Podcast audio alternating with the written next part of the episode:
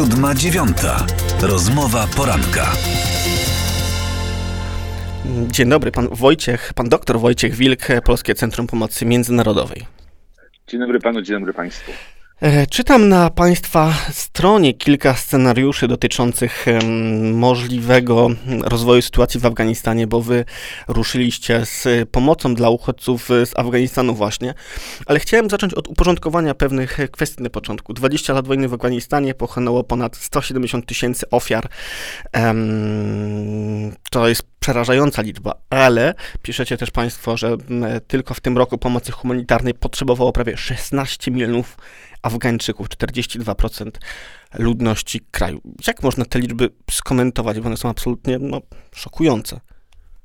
No, szesnaście milionów to jest, znaczy liczba, liczba Afgańczyków, liczba ludności Afganistanu jest porównywalna do tej jak, jak w Polsce, więc bo też jest to około trzydzieści osiem milionów ludzi, więc to jest tak jakby dobre siedem polskich województw potrzebowało pomocy humanitarnej, a pamiętajmy też o tym, że no, setki miliardów dolarów zostały zainwestowane w Afganistan w ciągu ostatnich dwudziestu lat i, i żadnych efektów tego nie widać. Natomiast no, mamy sytuację taką, jaką mamy. To znaczy, że po dwudziestu latach wojny, w których, w których także uczestniczyła Polska, mamy totalną implozję tego kraju. Kraj, który, rząd, który się rozpadł dosłownie w ciągu kilku dni i ludzi, którzy desperacko próbują uciekać z Afganistanu, dlatego że już teraz pojawiają się informacje o masowych egzekucjach żołnierzy armii rządowej, masowych egzekucjach osób, które były, współpracowały z poprzednimi władzami, o wciąganiu w szeregi talibów dzieci i używaniu dzieci jako żołnierzy, oczywiście o totalnym pogwałceniu praw kobiet, więc ktokolwiek, kto nie chce mieszkać, przepraszam za określenie, w średniowieczu, próbuje z Afganistanu uciec. Obecnie praktycznie wszystkie ym, Wszystkie granice zewnętrzne Afganistanu zostały zamknięte i przez talibów, i przez kraje graniczne z Afganistanem. Dlatego też tak ważne jest wspieranie tych krajów, które, które zadeklarowały chęć przyjęcia Afgańczyków, aby jednak tych Afgańczyków w bezpieczne miejsce blisko Afganistanu przyjęły. Fundacja Polskie Centrum Pomocy Międzynarodowej od wielu lat wspiera uchodźców. Pracujemy między innymi od prawie dziesięciu lat na granicy syryjskiej, gdzie pomogliśmy prawie stu tysiącom uchodźców z Syrii. I teraz wracamy, bo kiedyś pracowaliśmy także wcześniej do Tadżykistanu, gdzie, który, a ten kraj przy... zdeklarował się na przyjęcie stu tysięcy uchodźców z Afganistanu. Jest to, no, jest to o sto tysięcy więcej niż, niż jakikolwiek inny kraj, który, mhm. który, który granicy, graniczy z Afganistanem. Panie doktorze, no, znaczy tak naprawdę jedynym, zdaje się, są dwa możliwe punkty wyjścia z Afganistanu teraz dla tych, którzy potrzebują tam pomocy. Pierwszym jest lotnisko w Kabulu, które wiem do trzydziestego pierwszego sierpnia będzie um, pod pieczą międzynarodową, żeby umożliwić ewakuację personelu, tych, którzy tej ewakuacji potrzebują, wszystkich, którzy tej ewakuacji potrzebują. Drugim punktem granicznym, zdaje się, gdzie możliwe jest przejście, to jest granica z Pakistanem, zdaje się, ona tam w kilku miejscach jest jeszcze otwarta, ale mnie zastanawia coś innego, bo jeżeli tylu mm, Afgańczyków tej pomocy potrzebuje, sytuacja na miejscu wygląda tak, jak wygląda, jak pomoc humanitarna w takiej sytuacji może w ogóle wyglądać? Ja może troszeczkę sprostuję to, co pan dyrektor powiedział. Po pierwsze, władze Pakistanu powiedziały, a mają najdłuższą granicę z Afganistanem, mhm. że zamykają tą granicę. Pakistan już obecnie gości od półtora do trzech milionów uchodźców z Afganistanu, więc, mhm. więc no, powinien przede wszystkim pozwolić Afgańczykom uciec do bezpieczeństwa, ale z drugiej strony też trudno um, Pakistan oskarżać, żeby, że, że chce przyjąć, um, że nie chce przyjąć większej liczby, liczby uchodźców, z chorych ich tak już ma u siebie od półtora do trzech milionów. Natomiast e, Tadżykistan jest krajem, który historycznie miał, ma, miało, ma, miał mało uchodźców z, z Afganistanu. Tam właśnie wracamy. Zachęcam państwa do odwiedzenia naszej strony internetowej w w w kropka p c p kropka org kropka p l ukośnik Afganistan, gdzie można się dowiedzieć o naszych, o naszych działaniach, gdyż z tego, co informacje, które są na wczoraj, ja widziałem z wczorajszego dnia, mam nadzieję, że one nie są potwierdzone, ale obawiam się, że są, to talibowie zakazali Afgańczykom wyjeżdżać przez lotnisko w Kabulu. To dla obywateli Afganistanu jest to całkowita katastrofa, więc, więc ci ludzie, którzy będą chcieli uciec do, do bezpieczeństwa, będą musieli szukać możliwości przedostania się przez granicę zewnętrzną, bo z lotniska już nie wlecą. Natomiast wszyscy widzieliśmy, zdaje się, te obrazki z lotniska w Kabulu, ludzi koczujących niemalże na pasie startowym, chyba to nie będzie mhm. przesadne.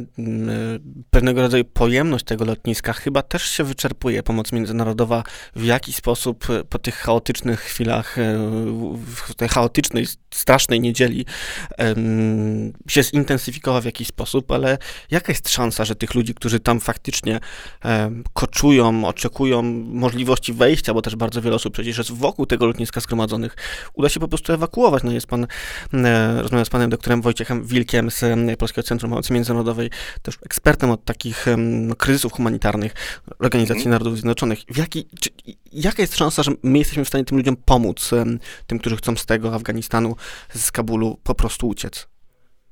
No, to zależy od, od, od, od dwóch głównych czynników. Po pierwsze, czy talibowie pozwolą tym osobom, które chcą wyjechać z Afganistanu i są na liście, na listach do ewakuacji, wejść na teren lotniska, a z tym są ogromne problemy i od wczoraj e, talibowie za, zadeklarowali, to nawet ta informacja była potwierdzona przez B B C, że, e, że e, obywatelom Afganistanu nie pozwolą wyjechać z kraju, w tym przez lotnisko.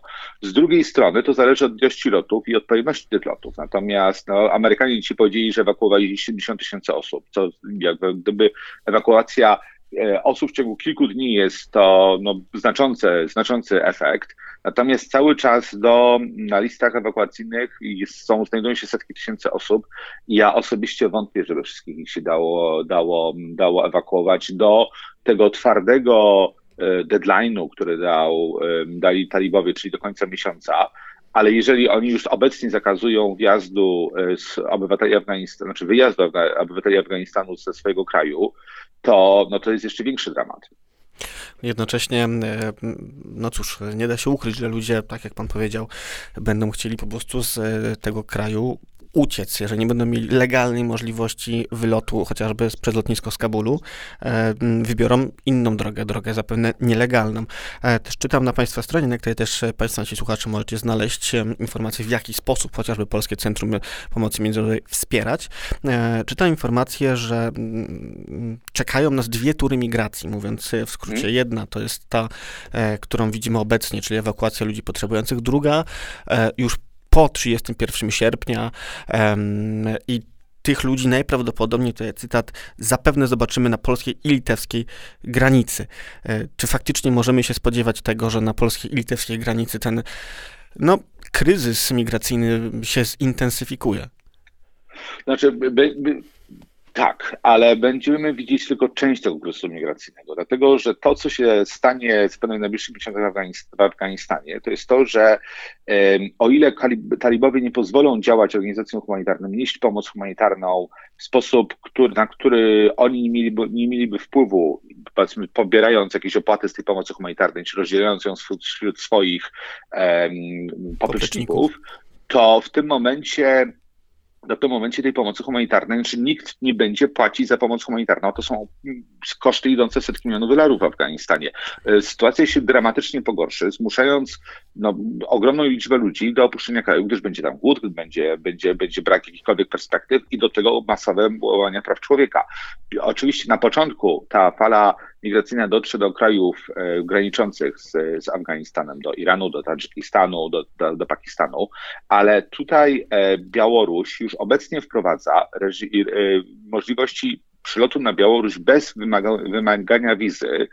W, dla, w lipcu wprowadziła dla siedemdziesięciu trzech krajów. Obecnie są na przykład prowadzone rozmowy z Pakistanem, aby Pakistańczycy mogli przylecieć na terytorium a, a, a, Białorusi bez wizy, co oznacza, że tylko ci ludzie, którzy mają kilka tysięcy dolarów i są w stanie za, zapłacić za taki przerzut y, wspierany przez władze białoruskie, bardzo często mogą wybrać Białoruś zamiast Turcji jako ten kraj, z którego terytorium będą próbowali się dostać do granicy Unii Europejskiej.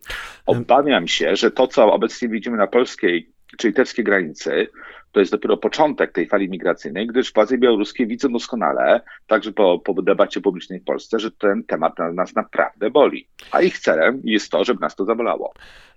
No, wydaje mi się też, panie doktorze, że wypada w jakiś sposób rozgraniczyć te działania, które, tak jak pan powiedział, są wykorzystywane po to, żeby nas, nas, Polaków, nasze społeczeństwo bolało to, co się dzieje od pomocy humanitarnej. Tak na zakończenie, w jaki sposób wobec tego my, jako Polacy, powinniśmy działać? No bo oczywiście dramat w Afganistanie no, wymaga naszej pomocy, naszej otwartości, um, wszelkich możliwych środków, ale z drugiej strony, no chociażby wczoraj przeczytaliśmy bardzo, bardzo ciekawy tekst, też państwu polecam, o operacji Śluza, o tym, jak Aleksander Łukaszenko wykorzystuje ten kryzys migracyjny po to, żeby, no właśnie, żeby nas zabolało. Czy jest jakieś proste remedium na tą sytuację? Znowu, przyłączam się do pana redaktora apelu, bo ten tekst operacji Śluzy jest świetny i naprawdę to, ja także go, go polecam. Jest przede wszystkim, otwórzmy serca na tych ludzi, którzy uciekają przed wojną, przed, przed, przed, przed prześladowaniem. Nie każdy migrant pojawiający się na naszej granicy to jest migrant ekonomiczny. Fakt, że na przykład na granicy litewskiej drugą i trzecią największą społecznością pod kątem narodowym to są, to są obywatele Konga czy Kamerunu, którzy no może im ciężko byłoby uzyskać status uchodźcy w Europie, natomiast Afgańczycy czy Erytryjczycy są to niektóre narody, gdzie poziom prześladowania może być tylko obecnie porównywalny ze stalinowską Rosją czy Koreą Północną i dla tych ci ludzie potrzebują pomocy międzynarodowej, także, także w Polsce. Z drugiej strony osoby, które będą najbardziej potrzebowały pomocy humanitarnej, to będą osoby, które są najbliżej Afganistanu, gdyż tam będą ludzie, będą uchodźcy, którzy nie będą mieli tych kilku tysięcy dolarów